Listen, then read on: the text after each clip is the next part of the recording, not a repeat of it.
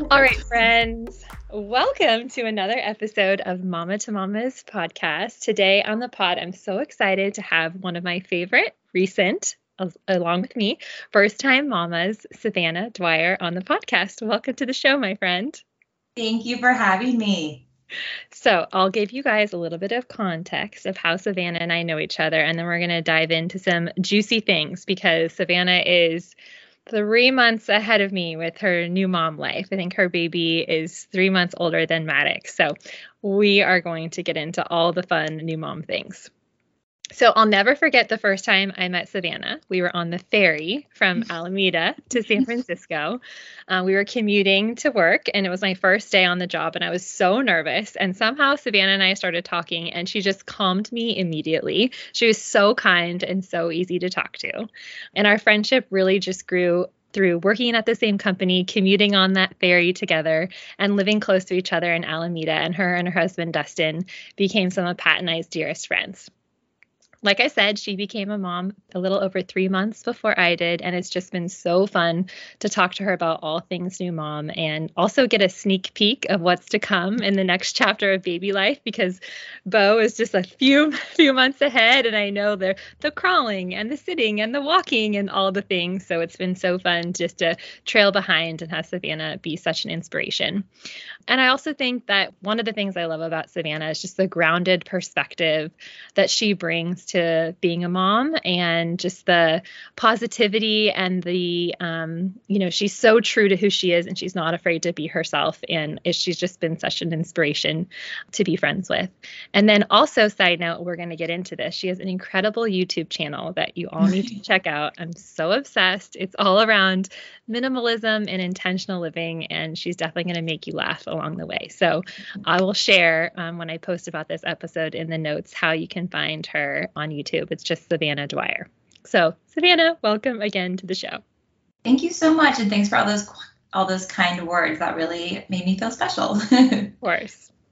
Okay, so we're actually going to kind of use that as a base to start um, our conversation. As as you guys know, I um, I'm just so honored that all my friends are coming on here to talk to me and so each each person i have kind of a unique set of topics that i feel are you know most relevant to the guest and i's um, relationship so the first one i want to dive into today with savannah is a little bit what i touched on is just positive mindset and i think i'll never forget savannah when you had bo he was you know, it was before Maddox came and we went on a walk. I think it was like one of your mm-hmm. first nights where I think Dustin was gone and you were like feeling independent, leaving the house. And oh God, I mm-hmm. know exactly how that feeling is. and you just, you know, I was kind of like, I was in that stage where I was feeling like overwhelmed about birth and a little bit panicky. And I was just feeling like the only messages I was receiving about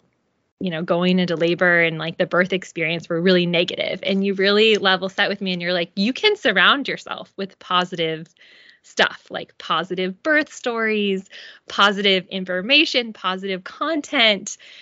And that really helped me like flip my narrative like going into birth. And so I just want you to start. Can we start with, you know, why was it important for you to focus on kind of the positive aspects of birth and like what did you do to like set yourself up for success in that area?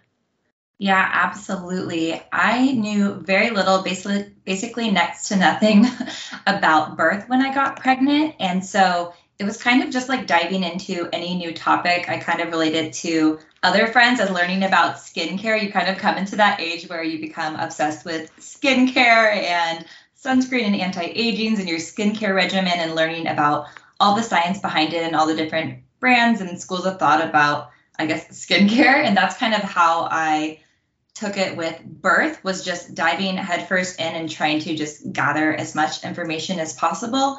And I don't know if it was serendipity or if I just got lucky, but some of the content I started reading and watching really struck a chord with me.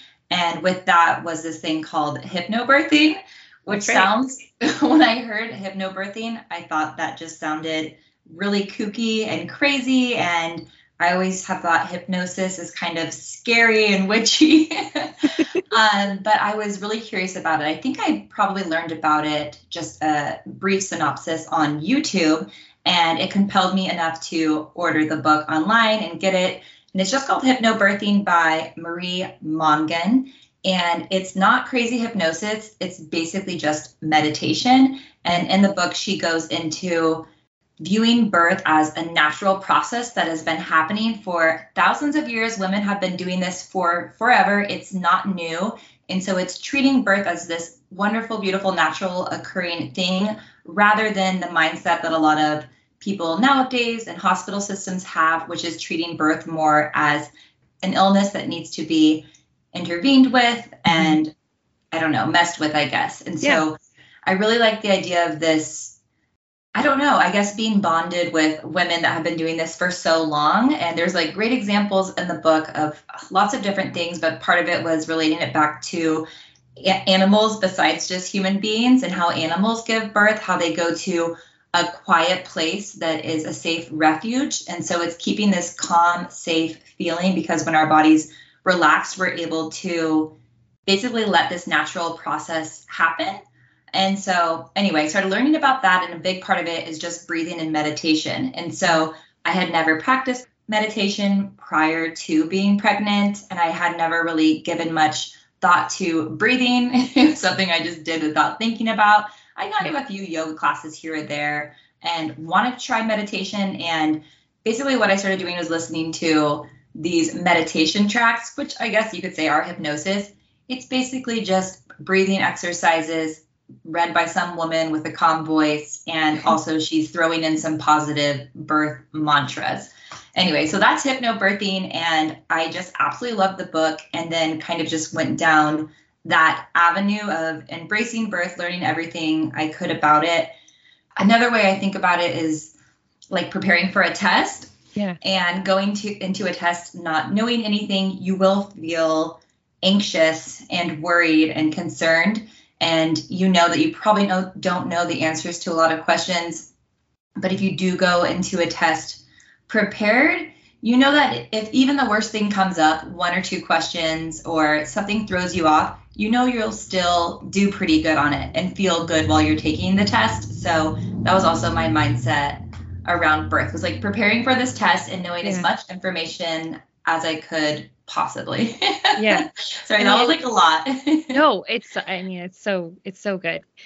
I am so inspired how you were able to like take those practices that you did before birth, the breathing and the visualization, and you were able still when you were like in all the pain of labor, you were able to like use the tools and maintain your center.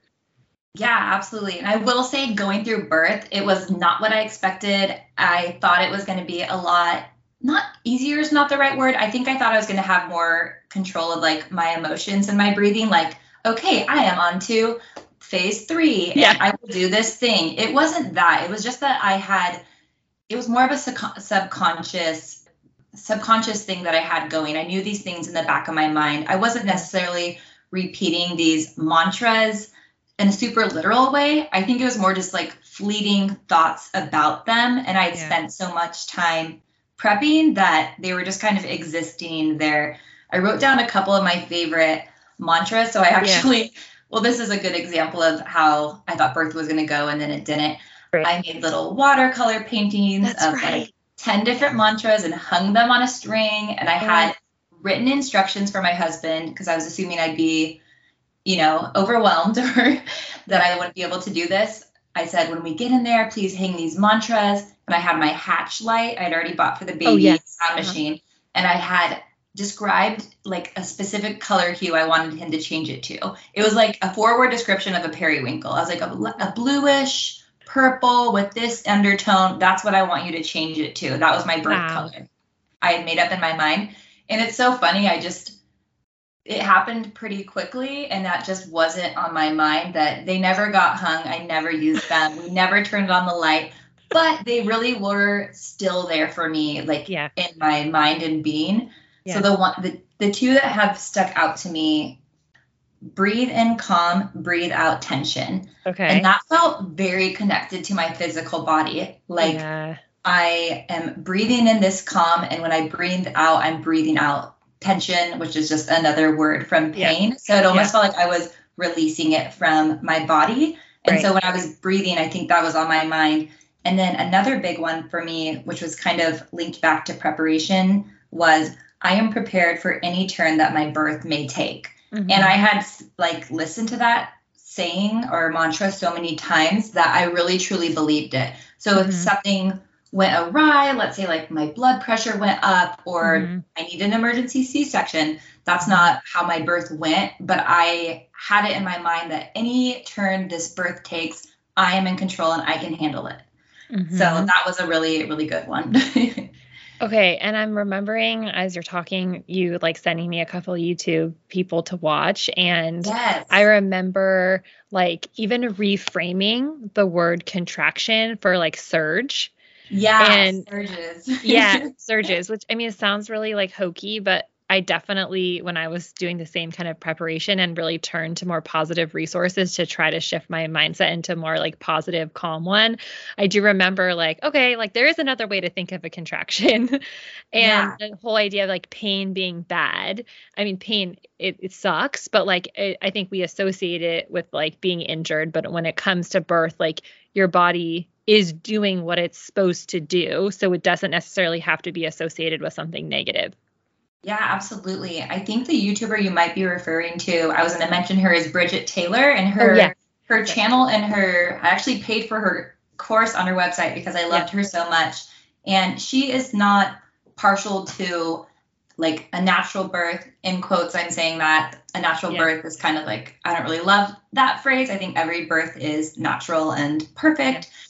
She doesn't lean too far that way, although she she basically runs you through all the different options. If you want to get an epidural, if you want to have a planned cesarean, she provides a lot of education that's super positive and just calm and grounded around kind of any way your birth can go and any option you want to take. So I I really liked her stuff and Another thing I learned on Bridget's channel, or just a, a little phrase, is it's purposeful pain or pain with purpose. And that is Yeah. the difference, like you compared to breaking your arm. It is way more, I'm not going to lie, like it was extremely painful, like more than I expected so.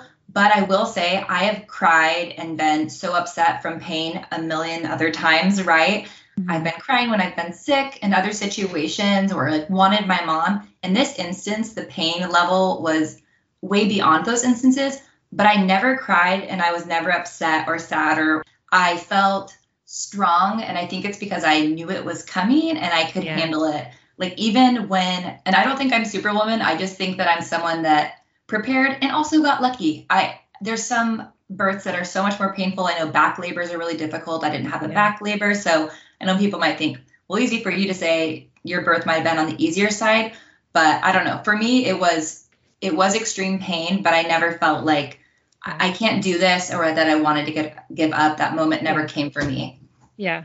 I mean, I think it's probably many factors. One, the preparation, two, like, you know, just the, you know, how you, your body dealt with labor. Like I, I for me, like I feel like I did all the tools that you and I talked about. Like I even, I bought like, I'm, it's reminding me when you talked about hypnobirthing and like affirmations, I had totally forgotten. I bought crystals that were for giving birth. So it was like, I had planned to like hold the crystals in my hand and like I had I think I had pat like make sure I packed them in my bag and like the little side pocket and I remember like feeling like I had kind of been doing some of those like I had printed out a couple mantras and like affirmations that you and I had or when you had sent me some of those resources and like it's just so funny like it just all went out the window like it totally all goes out the window. Yeah.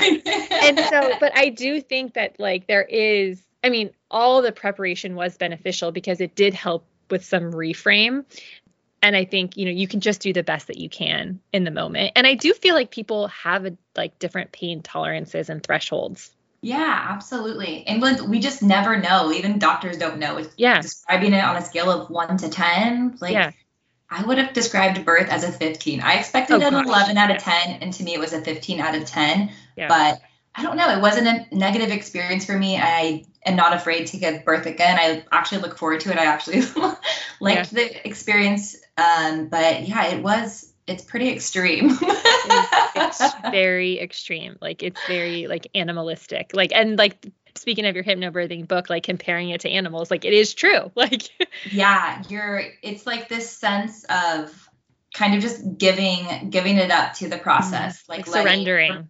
Surrendering, that's a perfect word, and just letting your body do its thing. I mean, I've heard it compared to having to go number two before. Not, yeah. I mean, there's different parts of the birth process process that are quite like that, yeah. but it is like your body is taking over in a way that you only have to do so much, and then your body yeah. kind of takes care of the rest. It knows what to do with with the situation. So yeah, I think the prep is just it gives you that sense of uh, confidence and calmness when you're there, mm-hmm. even if it is a little hectic or whatever the emotion is that's going on you have like an underlying sense of groundedness. At least that's how I felt when I was just about, I was pushing basically, and I was at a 10. And I felt on the inside like, not like I, it was chaotic, but I did feel like I probably seemed in distress based on the noises I was making right. and all of that. And after I'd given birth, my husband told me he heard one of the nurses say that I was the calmest person they'd ever seen at a 10, like without medication. Wow. And I don't, I did not feel like I was calm, but I must have in some way seemed calm to them from I, I just do owe it to the preparation and breathing. Yeah, yeah, totally, totally. Yeah, it's like I I I'm so glad I did the preparation because I feel like you know birth is a very compared to the days you have to prep for birth, it's such a small amount of time versus the prep is like, you know, months and months if you want it to be, you know, like, I mean, obviously yes. it's nine plus months, but, you know, like you really in those last three months, I feel like really start to be like, have the realization like oh my gosh like this baby has to come out and like i have to go through birth experience like there's no going back and so i do think that even if all of it goes out the window like it did for me. I never touched my crystal once. At least like you spend those kind of like, you know, the lead up. It's like almost like going on a trip. Like sometimes you you know, you are you're more excited to go on the trip before you go than when you are when you actually get there. So yeah, um, it, it is absolutely that way. And you just don't know what to expect. yeah. Okay. How have you carried some of that you know preparation that you did about like you know affirmations and mindset and kind of shifting shifting the energy how have you applied that to like after bo was here and and, and being a new mom because there's like there's definitely a narrative and i participate in it which is like this is really hard and i have to find myself like really checking myself to like shift my energy and i remember when maddox was really young i was like focusing on all the things that were going wrong. And I was like, I need to write a list of actually what's going right so that I can shift into like that more kind of positive, appreciative, like gratitude space. And so I just wonder for you, like, how have you kind of kept that, you know, approach that you did with birth as a new mom? I feel like the breathing exercises helped me a lot when I was just in difficult moments, especially in the first few weeks and probably the first two months. Mm-hmm there were certain moments where it was just hard and I wanted to cry and did cry. And I do think the breathing really helped me calm down. And I've never wanted to show really strong negative emotions in the same room as Bo. I do think mm-hmm. it's obviously healthy. You should be exercising all emotions, but I felt like I didn't want to be really angry, like a super heightened level of anger or sadness around him. I didn't want that to like I don't know, impact him. I just wanted it to be positive and calm, especially when he was really, really young. And so I think that's where the breathing ex- exercises helped me. I remember one night in bed, I was breastfeeding, and then I had the Haakaa manual oh, yeah. section on the my other boob, and it was basically all the way full, and I was so sleepy, almost asleep. And then Bo kicked and he kicked it off. And I think I just changed our sheets like right before we got into bed. Like, and I yeah. think I had the night sweats before that. So I had just changed the sheets like multiple times and fresh bed and just ready for bed. Anyways, he kicked off the milk and it just spilled all over me and all over the sheets and the mattress. And I was just so angry. I think I was really angry at them. oh man, I don't know if I. I remember you telling me that story. You were like, "Don't get the Haakaa, get the Elvie because your baby will pick it up." and then you know what? I bought the Elvie and he totally kicked it off at one point after that. So no product ever really is the like cure all fix. But I, I still had my moments. But yeah, I was really mad. I think I threw the Haakaa at the wall, which is like so dramatic. But yeah. I just needed to to do something. I mean, there is also nothing worse than like spilling the milk too. You know, like aside from you know getting your shoes yeah, dirty again. You're, yeah, you're losing it. This precious milk you're losing, and yeah. then it's getting everywhere. Yeah, it, it's not fun. I, I would say the the breathing stuff is the biggest stuff I carried into my life with my baby directly from like the birth preparation. Yeah. And otherwise positivity I think just having a positive outlook when things were tough and really always going back to knowing that so many moms have done this before me. Oh, yeah, very like healing. Cur- currently, like, you know, you were pregnant, I had other new mom friends and family and just like women. Women that have lived in caves 100 years ago we're doing the same thing with a way less resources and tools than we have now. So i think I would find comfort in that and just thinking about all the other moms on the globe currently up with their baby in the middle of the night at the exact same time as me. That made me mm-hmm. feel really connected. So i think that was my my positive thought was other women have done this or are doing this and i'm totally not alone even though i feel alone that is so simple but it's so healing because there is so many moments where you do feel like lonely yeah you're up at three in the morning trying to latch you know like yeah. just you know, like it's it can be rough, but like having that healing thought of like, you know, I'm not alone. There's millions of women out there doing the same thing right now. Yeah. And I think of single mothers a lot. I have so much support yeah. from my husband, and I just yeah. can't imagine doing it on my own. I, I, that would just that is next level super mom kind of stuff because doing it alone is it's really hard.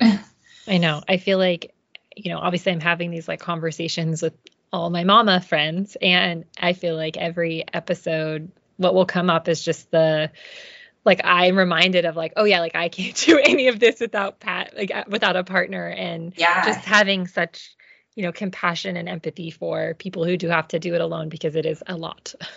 it's a lot for sure. Another thing reminded me when I I loved what you said about just trying to like when you have your baby like not bring any of the like anger or tension like in the room you know when you're there and i think i think that is such it's such good advice and i think there were probably moments for me where like i either like had to hand maddox to pat or i had to like make sure he was in like a totally like great safe place and just could take a breath.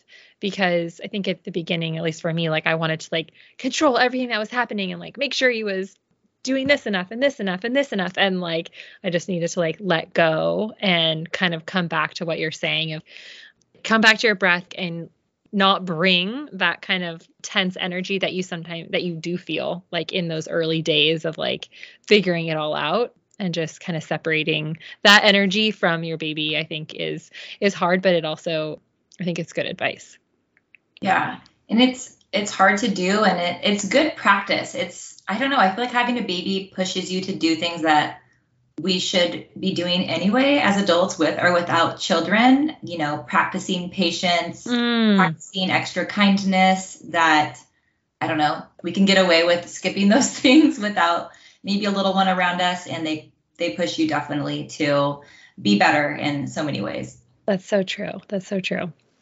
Okay.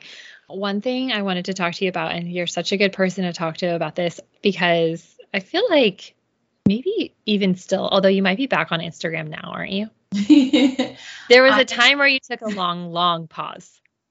I am off it, except when I post my YouTube video, yeah. I re-download it for one hour each week to post the the video. I love it. I love it.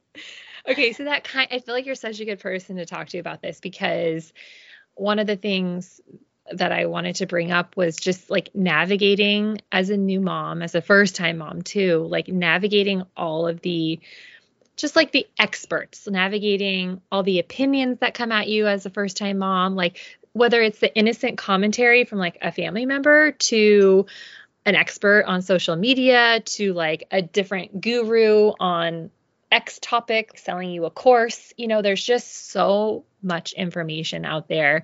And I'm just wondering, I know, you know, maybe one thing you'll talk about is just kind of how you put boundaries up with social media, but can you tell us like how you've kind of navigated the information overload and like all the opinions that come at you as a new mom and like how have you kind of kept your center with it all? Yeah, it's definitely been a journey for me.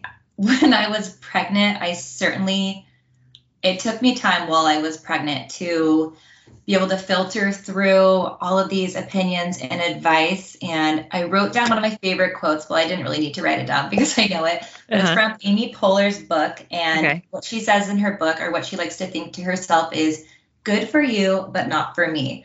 So it can be good for someone else, but maybe it's not quite right for you. And I love that it's like a little bit snarky because I'm just saying it in my head. So it can be like, okay, good for you. Or it can just uh-huh. be like, good for you, you know? And any way you want to spin it in your mind, different things work for different people, different families, different circumstances. There's just so many variables. There's not a one size fits all answer for anything, especially with babies. And I think we all hope that there is one answer for mm-hmm. sleep or for breastfeeding, and mm-hmm. we're desperately seeking it. And I think that's the the hard part with being a new mom is we are so desperate in a lot of moments. Yes. Very little sleep, maybe not a ton of support. It's a brand new thing. Our bodies are beaten down and just not quite right. You don't feel like yourself. So many things have you in this yeah, kind of desperate state. And I just think so many, so many people, especially on the internet, prey on that, especially with yeah. marketing. I think it's really, really messed up. Like being up in the middle of the night and getting ads for expensive sleep sacks and just any sleeping tools and courses you can think of. That is so messed up if you think about that company or group setting these time frames based on the time zone when the mom's not sleeping and oh my gosh i, I didn't even think of that but yes oh, there's yeah. a lot of targeting yeah the targeting is just it, it's messed up and i totally I, i'm trying to shop less and be less of a consumer and buy things secondhand but certainly those ads got me in the middle of the night a lot of times like i definitely did an amazon next day swaddle or a sleep sack that was this cure all. And it wasn't just the internet, sometimes it's friends and family. And I think that's where my mindset shifted from when early when I was pregnant to now. Before, when I was pregnant and early in my motherhood, I mean, I'm still very early in motherhood, but when my son was first born, I think I was a bit defensive or like angry about a lot of comments. And I would always have something to say back to them, like, well, actually, I read this study and this is that. Like, I would always have science to back up why I was doing things a certain way. And just for any topic, what kind of food your baby can eat, yeah. and what you can have when you're pregnant, and the best way to sleep. And I've basically have come to realize that, especially with friends and family, they most people that are giving you advice really, really have good intentions. Oh yeah, they have really good intentions, and it, and it worked for them. Yeah. And I don't know. They're just sharing their their sage advice that worked for them, and instead of I don't know, we're in control of our emotions. I'm that's something I'm learning more and more as I'm getting older and trying to fine tune. And so I have just tried to kind of reframe how I let these communications come in and how I process them. And so yeah, good for you, but not for me. and I'll let mm-hmm, things mm-hmm. go and I won't think about them and fester on a certain comment like like I used to. So yeah, getting better at letting things go. okay, it's reminding me of when I was really deep in the life coach world. There was a model called CT. I remember it was the acronym was like CTFAR, and it was uh, circumstances create your thoughts, your thoughts create your feelings, your feelings create your actions, your actions create your results. And so it's like kind of what you're saying is like being able to control your emotions is like when someone says something to you, you can have a thought about it, but you're the one who has the control of the thought. So like if X person says to you like, "Oh, you should do this." like, That's where you're good for you, not for me, or that's where the thought could be like get super defensive or like get pissed that they said that, or you can choose a thought that's like, oh that's really interesting um that's re- like you know whatever like almost choosing to think about it as from a place of curiosity and like innocence and then that way you have a less kind of um, like visceral emotional reaction to it. Yeah, absolutely. And it's hard not to have that emotional reaction when it's the thing we care most about. Right. Your new, new baby child, and you just want to be the best parent and make all the best decisions. And there's so many decisions to make with a yeah. new baby. There are so, so many. We both have boys, so it's like, are you going to do the circumcision or not? That's one of the Right. first big ones. Oh my God, like yes. It it is kind of like a hot topic, and I absolutely understand both sides and Right. support anyone's choice. Right? I don't feel super strongly about the topic, but a lot of people do. So that's you know just one of your first choices, and you know one that you know friends and family might have a strong opinion about, and that's one of many many hundreds that pop up. And yeah, we uh we just have to be in control of our own emotions. So it, Yeah. it's hard, but it's it's worth practicing. Do you feel like you and I'm working on this like every day? And I thought, honestly, I thought my mom, like they call it like mom tuition. I've heard that term. Like I kind Yeah. of, I'm always striving to like can connect to my intuition. Sometimes it comes really naturally, and sometimes it's harder depending on my mental state or like what's going on. And so, I- I'm wondering for you, like like have you been able do you feel like really tap into your intuition when it comes to like your baby and like your your like journey in motherhood Yeah, certainly. I think it takes time. You know, when you first meet your baby, they're a, they're not a stranger to you because they've been living inside you, but you don't Yeah. really know a ton about them and their personality, and they're just figuring out who they are too. So. I'm trying to remember which book I read this in. I think it was a RIE parenting book by Magda Gerber, but she really has a lot of emphasis on observing your child as a really important part of having a new baby is not putting all these assumptions on who they're supposed to be and what they're supposed to like and they're supposed to roll over now at this age and really letting go of all of those expectations of what who they should be and what they should be and rather just taking a backseat and letting them show you who Mhm. they are and so i had re- i had read that and so that that is something that was on my mind especially when bo was new in my life so i think Mhm. that helped with my mom tuition Mhm. was that you know not only am i his primary caregiver i really do observe this person a lot and i know them super well and so when people let's say family members that are visiting or on a trip Mhm. they would make comments for sure like oh i just small things like oh i think he needs this or Mhm. they're making suggestions Yeah. of what they what they think he needs in a moment or why he's crying and i just knew him so well that i maybe was more combative with those comments early on like no he just had that so he doesn't need this. You know i would feel like i needed to say something like that. But as i entrust as i started trusting my mom tuition more and knowing him and also filtering these thoughts it's all, it's all mm-hmm. coming together yeah. I was able to just like take a deep breath and let them have that comment and just I really know what's going on. So I think yeah, by observing him and then a lot of stuff, you know, I'm thinking about sleep back to the mom experts and my mom mm-hmm. tuition. I was hell bent on sleep training and I didn't want to do a full blown cry it out. I've read that every form of sleep training, quote unquote, is some sort of cry it out. Your child Mhm. needs to learn to put themselves asleep without assistance, whatever that assistance may be. Yeah. And so I I'm sure there's other moms who have done more, but I feel like I did more sleep research than anyone because my baby wasn't sleeping. me you and my sister yeah Yes, books, videos, everything, all everything, everything, everything. And I was trying to do these really strict, regimented sleep training nights and cycles and trying all these things. And I just remember in the heat of some of those moments, my like mom intuition and my gut was telling me this just isn't working and it's not a good fit. Mm-hmm. And but I kept pushing, pushing in some of the moments, thinking, okay, but that's what they said in the book that it is really hard and you just have to yeah do it.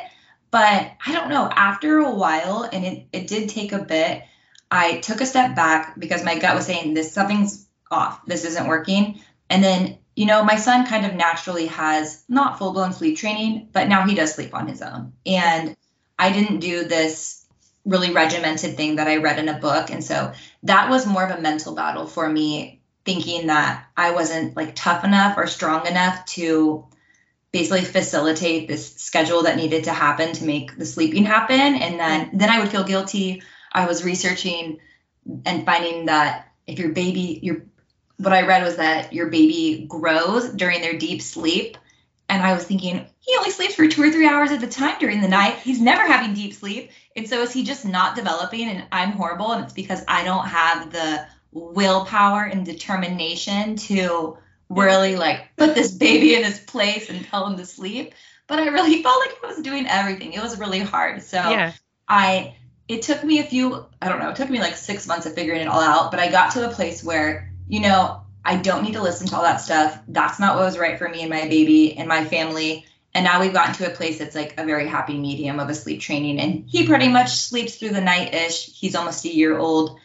Um, but it works for us oh my god, so much, so much goodness in there. I feel so similar to what you're saying of just you know, from everything when we first started, which is like being preyed on as a vulnerable new mom, right? To then that kind of taking you out of your intuition and relying on someone else for the answer. And then you follow all the answers that they're giving you and it's still not working. So then it sends you into this kind of like guilt spiral which i wanted to talk yeah. to you about mom guilt too. And yeah there's it's just a perfect storm of so many things. And you really it's so hard in there oftentimes to like find your intuition and trust your gut and that you know the best for or you know what's best for you so i just I completely. I'm like, it's so, so aligned with everything you're saying and can relate so much. You summarize that so perfectly. yeah, I, I feel like there is this, yeah, there's this vulnerability at this like very precious time of your life. And you can feel that guilt and i think for me a lot some of it was like if maddox would cry i'm like wait why is he crying like what am i doing wrong and you have to realize I, I mean, this is so basic, but I was like, oh, ba- babies sometimes cry a lot. Like there's something called a witching hour where like I couldn't describe, I couldn't figure out why he was upset. Or, you know, there's with the same, like the sleep thing, like same exact as you, uh, you know, like when he would take a short nap, I'm like, but I'm doing every single thing that this expert has told me. I'm watching his wake windows. I'm, you know, I'm his environment is so perfect. The dark, it's dark and there's white noise on. And then it's just so easy. Like, and then even this is like a more superficial example, but when this is like a more of a comparison, like less about experts, but more about other moms. Like mm-hmm. if I would see, I'm really, really bad at like taking the like one month, two month photos. and sometimes I would see like babies similar to Maddox's age. And there's nothing wrong with doing this. Like I think it's amazing that moms do it, like not cutting it down at all. But like they would be in cute outfits and I'd be like, oh my, I, I can't even like I'm in like such a state where I'm like trying to figure this whole thing out. Like I couldn't even like change Maddox into like a cute outfit out of a onesie. You know what I mean? You know so, what? And, yeah. and, coming from someone who took the one month the photos each month, would I do it again? Probably not. You want to know why? Because it's never fun. It's like trying to get your family after Thanksgiving dinner out to take a photo when everyone's just not in the mood and feels like they don't look good. I just had to get Bo's 11th month photo, and also we like are doing him late, so then he's yeah. like not quite that age, and yeah, they're okay to have. But I will say, like behind the scenes of every perfect Instagram photo, it's not always what what it seems, especially with a baby. Like that is the one shot of like 200, and yes, it, uh, yes. it's not really it's not really worth it. It's kind of like who are you doing it for, sort yeah. of thing. You know, yeah. is the question there. But yeah, the comparison thing is real. We were just with some babies this weekend for their first birthday, and Bo's a month out. And I couldn't help but think the whole time I'm observing them thinking, yeah. what do they do that's the same? What do they do that's different? You know, gauging where they're at developmentally. And I think that's, I guess, just a natural thing to do. Maybe that's a human thing to do to make sure your child is okay, you know, and is, you know, can survive in the world with mm-hmm. you know mm-hmm. kids his age and he's not getting behind but yeah it it's real the comparison game it definitely is okay so i want to shift topics to something a bit more fun and taboo which is what i'm calling postpartum bursts and yes. okay so when i think about first, this is a major surprise to me as a new mom. Like, I think, you know, like you and I talked about, there was all the birth preparation.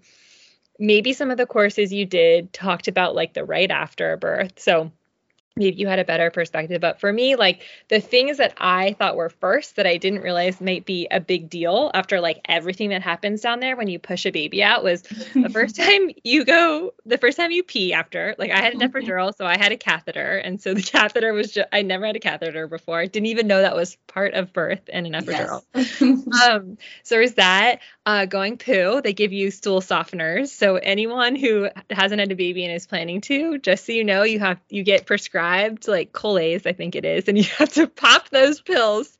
So when you have your first move, it's not horrible, but it is very scary. And I saw it's so funny. I saw a meme. Speaking of our our Instagram targeting, uh, there I don't even know if I follow this person, but um, it popped up and it said the meme was I wrote it down. It said, "Birth made me a mom. Pooping after birth made me invincible. I've never experienced in pain. Nothing can touch me now." And the caption on it said, um, "An experience you'll never forget, and a reminder to take your stool softeners." so, so. That is so good.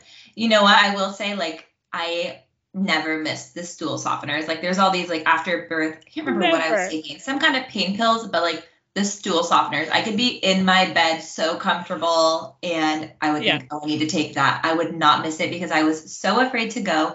And after I went, it did not hurt at all. It went really smoothly, but I was really nervous. I kept bringing it up to my husband that I'm dreading this. I'm dreading this. I, I just think it's going to hurt so bad. I'm afraid. And then when I went, I seriously started cheering like super loud. I was like, I was like, woohoo! I went, I went. And I was just like basically cheering around the house for like a minute after. And my husband was just cracking up. Oh my god, it is very scary. Like this, these honestly, that was one thing that no one told me about and prepared me for for the afterbirth experience. but okay, so there's going poo, there's having sex for the first time, which is so scary and for me felt like knives and i remember when my ob was like so you're gonna have like some scar tissue and she's like you know but you you just gotta go for it and like kind of break through and it'll you know it'll feel better eventually so Oh, that was another goodness. first that like completely, you know, like of course you think about like having sex again, but then when you push the baby out and you realize all the things that go on down there, I was so afraid at first. So yeah, I truly no, I don't think I'd heard anyone say this before, but I truly felt like a, a virgin again.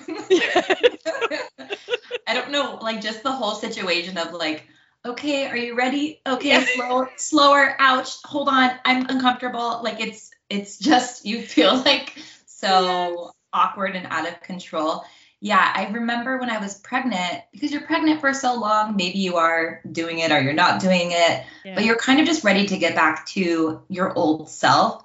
And I remember thinking, okay, how many weeks, how many months after I give birth can I have sex? Yeah. And I don't know. After I gave birth, that's not what was on my mind. No, I was not counting down the days. thinking about, yeah. it was just like, when do I have to do this again? no, I, I'm just kidding. I I was looking forward to it, looking forward to it, but I just didn't feel like it. And I will say, I thought I was going to be ready pretty soon because I felt, I would say like 95% normal down there after three, I don't know, two or three months, just like walking around, not mm-hmm. anything going near it, just kind of daily life. I felt fine. But then, yeah, trying to have sex, it was a completely different story. Like I was shocked by how painful and uncomfortable. I, I couldn't, like, I swear, like a centimeter in, and I was like, nope, nope, nope. And I was trying to like explain it to my husband, and I was like, it's like having a sprained ankle, and you like try to run on it. Like my brain is like, no, like oh, that. yeah, yeah, pain. yeah. And I thought I would. I just thought things would get better over time. That's what I was reading online from the experts.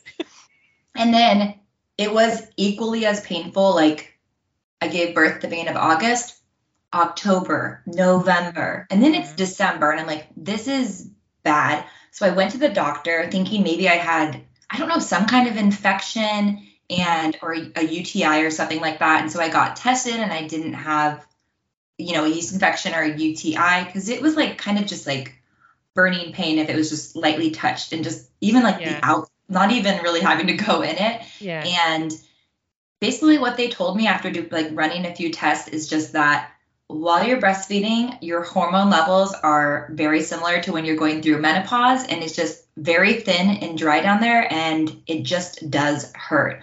Yeah. Which they gave me a steroid cream though, and I think it hurt especially where there was some scar tissue from I had like one degree tearing. Mhm. And so those spots were extra sensitive. But yeah, this is a lot of details about all of it. But this is but these are the things no one tells you. Yes. no one tells you. And so I had just like this creepy steroid kind of cream to help the scar tissue heal faster. It wasn't going to help with like any of the like hormonal stuff, like the dryness or thinness. I remember the doctor saying he's like, yeah, it's like tissue paper down there, the thinness, when your hormone hormone levels are this way. So we can yeah give you this cream that's for like for you know older women going through menopause. So I just remember having to like put the cream on. Yeah. I was putting it on like twice a day for a couple months and just like feeling even more unsexy. Totally. And there's so many things. so many things. But yeah, I mean, I'm coming up on a year. Yeah, in a few weeks, I'll have given birth a year ago, and I am still breastfeeding full time, and things have not changed that much down there for me. So, anyway, it's something I didn't expect at all, and I'm hoping that things return to normal after I'm done breastfeeding. And I'm planning to stop doing that soon. Anyway, that's my hope. That's my hope. But I didn't know that things could be basically not comfortable down there for the entirety of breastfeeding. That makes so much sense. And I feel in a really similar boat. You know, every time I'm like, okay, it's not going to hurt this bad, you know, this time. Yeah. And I eventually, we eventually get to a good place, but it's the initial that is very jarring. I do remember the scar tissue uh, comment from my OB. What you're saying about breastfeeding makes makes so much sense. I'm trailing a little bit behind you months wise, but yeah, like almost eight months in, still breastfeeding, and I'm and I do feel like there must be an association for like the dryness level, like all you know everything that can affect it down there. It's just not fun. It's like like you said, once you get into it, it's not as painful if you get to that place, but it's Yeah. hard when you're in pain to get to that place mentally. It's like you're not in the mood because you're in it hurts. So why would you like be really turned on when you're in pain and feel uncomfortable? It it's hard. It's like yeah, it, it's like uh I don't know, a double-edged sword. It's it's Yes. not great. Was there any other first? Another one I thought of, or two other ones I thought of, were it took me so long to wear a thong again. Like I was wearing like bikini cut underwear because again, I think I had second degree tearing, and so I remember it just took a lot. Like the number one thing I was most afraid of was tearing, and I remember you were like you inspired me through your content that you recommended. It was perineal massage Where you massage your perineum, I think it's called, which is like the skin between, you know, your vagina and your butthole. And I told my OB I was doing it, and I was like, okay, well, I, I'm really, really scared of tearing. Um, so I've been practicing perineal massage, and she's like, it's really great and all, but it's probably not going to do much. It was the most painful thing ever to do perineal massage. It is like, you know, I don't know if I would do it. It's hard to say because I could have like torn worse. I don't Yeah. know if it's helped. I guess it's like there's not much to do when you're waiting for your baby to come out, so might as well try a couple things to help it along. true. That's true. That's true. Okay, and another first I thought of was um, the taking the first shower because you know you just get birth is just like so messy, and I you can't shower in the hospital. Didn't know that, but coming home and just I think I've probably talked about on this podcast before. I had like day eight hair. Like my hair was so dirty when I gave birth. So like coming home and taking that first shower was like I've never felt a better shower in my life.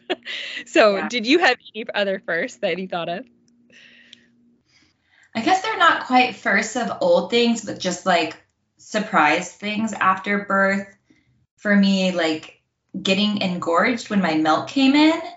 I really thought I knew everything that was going to happen, and that was a huge, huge, huge surprise to me. Was just how swollen everything gets and how painful it is. I remember that being like a major, major factor for me. That was the one thing that really like broke me when I was first home from the hospital. That made me cry. Was just on top of all of the all of the you know things your body's going through post birth now like you're trying to fall asleep and then you're also engorged and it's so bad and painful Oh, yeah, yeah, that um that was that was really fun. I'm trying to think of what else. The other thing I was going to bring up, which is related to like hormones post birth, is night sweats. Did you oh. sweat a lot at night at all? I yes, I would wake up like, and sometimes there's been a couple times, and I don't know if it's still the hormones, re- like recently, or because it's like summer and it's getting warmer, but like there are still even recent times where I've woken up and I'm like still really hot and like really sweaty. Yeah, it's it's wild. I, w- I was super shocked. I have been I've gone through like minor night sweats here and there like throughout my life, but this was astonishing amount of sweat. Like I could not believe it. Like legitimately, no exaggeration. It was like someone had poured a bucket of water all over me. Like it had soaked deep into the mattress too. Like how is that there like that much fluid in my body? It was I was pretty upset by those moments because I would have to like change the sheets and turn on the lights and get up in the middle of the night. Or I remember maybe I had like 15 nights of really bad night sweats in the first couple of months.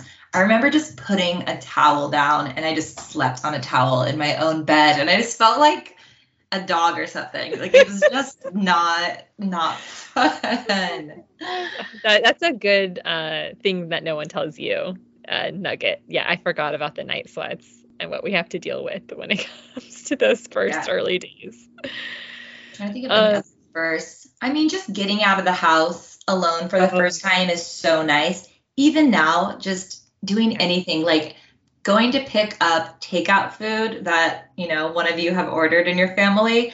Usually it'd be like not me can you go get it? I'm on the couch playing on my phone or watching a movie or something. Yeah. but now i want to be the one to go pick up the takeout food. I just yeah. want to be alone for 10 minutes. And so i'm like yep i'll pick it up. Hmm. what? Like so cute. Yeah. My how things shift. Yeah absolutely one of the things I wrote down to talk to you about was loving your tiny human. And I had this thought the other day when and I was trying I wanted to articulate it on here and talk to someone about it. We do like stroller walks at night, like around, I don't know, around six. Um, Maddox goes to bed like around seven, so we'll do a little neighborhood stroller walk. And I was like so dorky, but like I walk on the side of the stroller, and like sometimes we'll like he'll hold my little finger, you know, and Pat will be pushing, and I just had this feeling of like, I really like love this tiny human like so much that it like it almost hurts. It's like a pain. I love this little being that you created. So I'm I was just wondering if we could chat about what it has felt to like because obviously you love your family, you love your mom, you love, you know, your siblings, you love your dad, you love your partner, the love of your life, like your partner, and then you create this being and then you this new type of love is born. And so I'm wondering, can you like for your experience with Bo and like becoming a mom and creating this person, what is this new love that you've maybe like realized as a mom? I guess I didn't I didn't know what to expect. Everyone says that, right? Like you love your child more than anything in the world and the love is so different and I don't know if there is a easy way to articulate it perfectly. I think for me it's this sense of really, really strong connection. And I think that's because we also carry our children inside of us. I just feel extremely, extremely connected to him. And I feel so lucky to be that person that he, you know, loves back and relies on. Obviously, has a really strong relationship with my husband too. He's around him a lot, but I just feel like we have this one on one thing. And I guess my favorite moments are just making eye contact with him. Mm-hmm. It's really funny. Babies will keep eye contact for a long time, at least Bo's does, and just like staring into his eyes and having him really close to my face. You know, babies like to touch your face. So yes. I'll just let him do anything, put his fingers in my nose. Like yes. I just do silly stuff with him. Like I let him grab my my tongue. Like I'll just stick my tongue out and he grabs it. Just having him so close to my face and just having this eye contact and like really intimate, sweet connection I just absolutely love those moments with him and also just knowing that I kind of know him better than anyone else knows him and always will. That's a really special a special thing too. Totally. Oh, I love that so much. You're right. They like there is that something so sweet and like innocent and tender when you're just like nuzzling up with them and like yeah, they're like yeah, constantly grabbing you and Yeah, I love it. It's like it's it is. You're right. It's hard to articulate, but there is just something, uh, some sort of like connection and bond that is different than like any other type of bond that you know I've experienced thus far in life.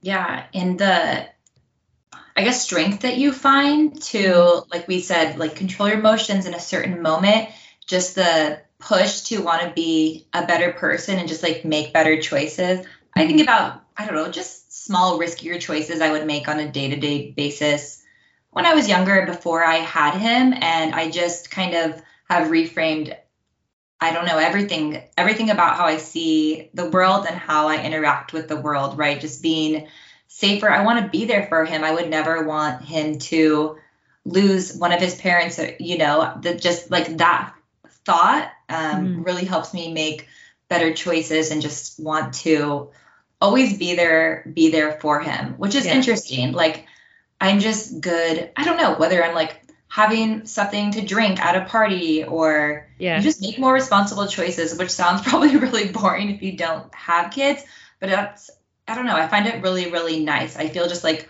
more grounded and yeah. I don't know, having a more well balanced life for the sake of like our whole family. Yeah. I love that. Yeah, it's like giving you like a a bigger, different, like broader perspective has like impacted your lifestyle. It sounds like in kind of a positive way. Absolutely. Okay. Last thing we're going to talk about, and then we can, I'll ask you my three magic questions that everyone gets asked on the pod. But we have to talk about your YouTube channel because I am so obsessed with it. And I just, I want not just to like promote it, but also just, I want you to talk about like creativity as a mom. I can only speak for myself here is that I this is a creative outlet. This is something that brings me joy. I'm so honored and grateful that for anyone who wants to sit here and talk to me for an hour on a weeknight, and it is a total creative outlet. And so I'm just wondering for you, like, how, tell me about just like starting your channel. You're so talented. How are you finding creativity as a mom? How are you finding time to do it? Tell me all the things. oh, the time one, right? Yeah, I, you know, I have been YouTube crazy for a long time, like as a YouTube consumer. My friend recently was like, no wonder you started a channel. You are a student of YouTube. You know it inside and out.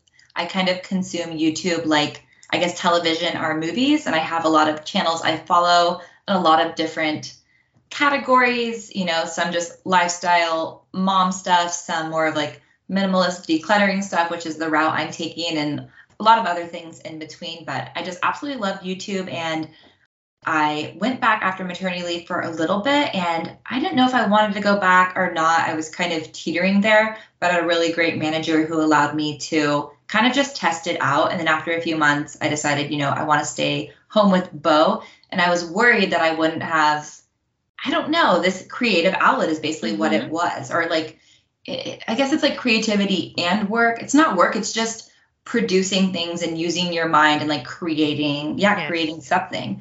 And so i brainstormed about my channel and i guess i just felt the same emotions that anyone feels when they're starting something like this. I'm sure you feel with your podcast like how is it going to turn out? Are people even going to receive it well? How much work is it going to be? And i going to embarrass myself. And so I actually watched, this is so meta, YouTube videos from other YouTubers about getting started and like their biggest regrets or learning points. Yeah. And everyone just had such really good advice about just just posting and like being not a, being afraid of making mistakes and mm-hmm. that's how every creator or artist gets better is just keeping keep putting stuff out there and just keep getting better every time you can't get better unless you actually yeah. make stuff. And there was this really good quote from Ira Glass, and I don't remember the quote exactly, but basically says that when you want to create something, you have this idea in your mind and you have good taste. You like your taste, you know what you like of, you know, other creators and things, and you have this,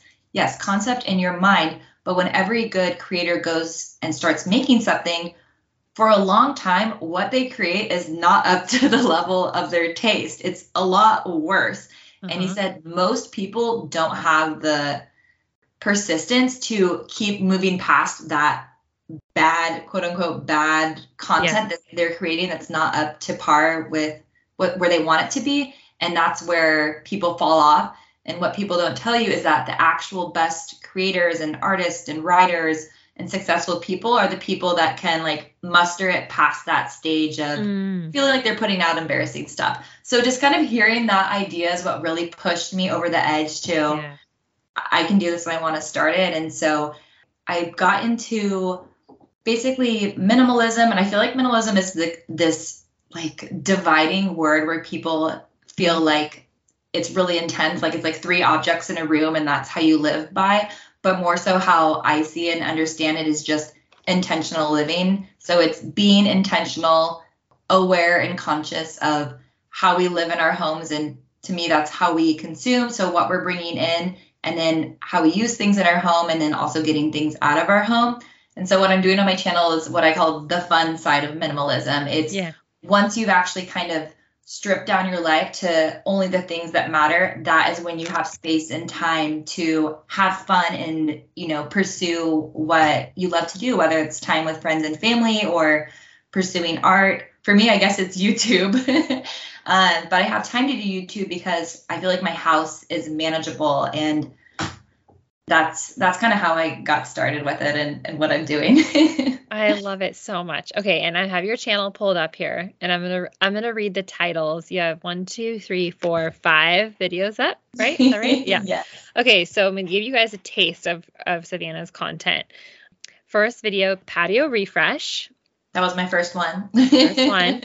Um, then you have your minimalist shoe collection. You clean and declutter your shoe collection. I thought that was so fascinating how to wash, how to hand wash a sweater. So you go through kind of your wool and your cashmere sweaters and how to wash them safely. One ribbon, seven ways. Such a good one, you guys. I'm not kidding. You will laugh and you will be so inspired to like tie a one of your ribbons around a cute hat of yours. And then the other one is pack with me, which I found also very helpful for any summer trips and just how to not be that person who puts things in your partner's suitcase. oh, oh and oh, your hobby declutter. That one too. My hobby declutter. Yeah, I decluttered my I decluttered my craft box. Yeah, thanks for reading those out. It's so much fun. It's just it's focusing on I just feel like there's so many content creators that it's all about what you can buy, buy, buy, buy to improve your life, like these Amazon products and this and that. And of course, there's a place for products. You know, I obviously still shop, but I want to bring back the joy of the pride of ownership of taking care of something like how you feel after washing your car and having a clean car or just mm-hmm. cleaning off something or fixing something instead of just going right to buying something new. So having fun with that and kind of just the joy of using your hands, like getting off our phones and working on something in your house and enjoying that experience. Yeah. Oh, I love it so much. And I can't wait to keep watching you create all of these. it's so good. Okay. We are going to end on our three questions. And I know I've said this like three times, but I'm so honored that you just spent an hour plus with me chatting about all the mom things. You have such wisdom to share. And I'm just grateful that I get to be your friend and I get to be on the receiving end of so much of your wisdom. Thank you so much for having me. I listened to all of your other episodes, and seriously, they made me feel so connected and calm and I don't know, peaceful. Just knowing that there's all these other moms out there going through the same things. I, I really, I was surprised how impactful and great the other episodes were. Oh. I just thought they were incredible, and I'm very honored to be here with you. Thank you. Okay, first question. What is one thing that took you by surprise or you feel like no one ever talked about that you learned was part of being a mom? okay, people do talk about this, but it still surprised me. Yeah. Just how much your life changes with how it's nonstop or 24 7 being a mom I, I understood that, but actually living, having that responsibility 24 7, especially with a newborn, like you truly do not have a moment to yourself. And that is something that was very, very new to me. I'm, getting more of those moments now, but I, I was very caught off guard by the 24 7 ness of having a baby. it's so true. Those first few months is, it's completely completely nonstop. Like even in the middle of the night, like even if you are on the two hour stretch of sleep, like you're still barely sleeping because you're like, are they breathing? Are they moving? Oh, I have to get up in 15 minutes again. Like it's hard to turn off. it is. Even if you're taking a shower alone, you're listening to see if your baby's going to start crying. So many times I've turned the water off and just stood there in the cold because I thought maybe I could hear the baby. Like your shower is not even your shower. It's just a place you're standing underwater and still serving your child. That's a really good example. Yes, totally. Okay, take yourself back to the early days of having Bo. So, gosh, almost a year ago. If you could give yourself one piece of advice to that first time mom version of you, what would it be? I think just trusting my gut more and every everyone says that. I think this is advice that all parents give, but it's really really hard to do and I think you just have to learn it on on your own through mm-hmm. experiences. Yeah, simply trusting my gut and trusting my intuition. You kind of have to learn it by not trusting your gut. Right? And then you realize yeah. how to do it. Yeah. Yeah, yeah, you do. Your gut is always right. I, I, I can't think of a time where it didn't work out for me. okay, if you could sum up motherhood in one word or phrase, what would it be? Pure joy. That's a good one. Oh. See, look, we started on a positive mindset topic and we're ending full circle on Savannah's phrase, pure joy. It's so good. Oh, I love really it. Really is. I think the thing that's so special about you is that even you're even able to find joy in the hard parts. I think part of that for me is hum- humor is a big part of it. Is just yeah. laughing at the absurdity of of it all. yes, yes. And being able to laugh at yourself. Yes. Oh, such a good reminder. And we need it. We definitely need it in the early days for sure. Okay, my friend. Well, thank you again for being here and all the wisdom that you bestowed upon all of us. I can't wait for you all to tune in to the next episode of Mama to Mamas. We'll talk soon. Bye, guys.